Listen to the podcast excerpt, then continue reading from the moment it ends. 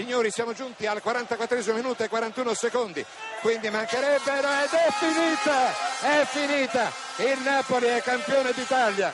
Sono le 17:42 del 10 maggio 1987, una data storica nelle vicende del calcio italiano, in quelle ultrasessantenari del calcio Napoli che conquista il suo primo scudetto. Esplode nella gioia, come potete sentire, e nell'entusiasmo al San Paolo, troppo piccolo per accogliere tutti quelli che avrebbero voluto essere presenti a questo avvenimento che, per quanto riguarda il titolo, chiude il campionato con 7 giorni di anticipo.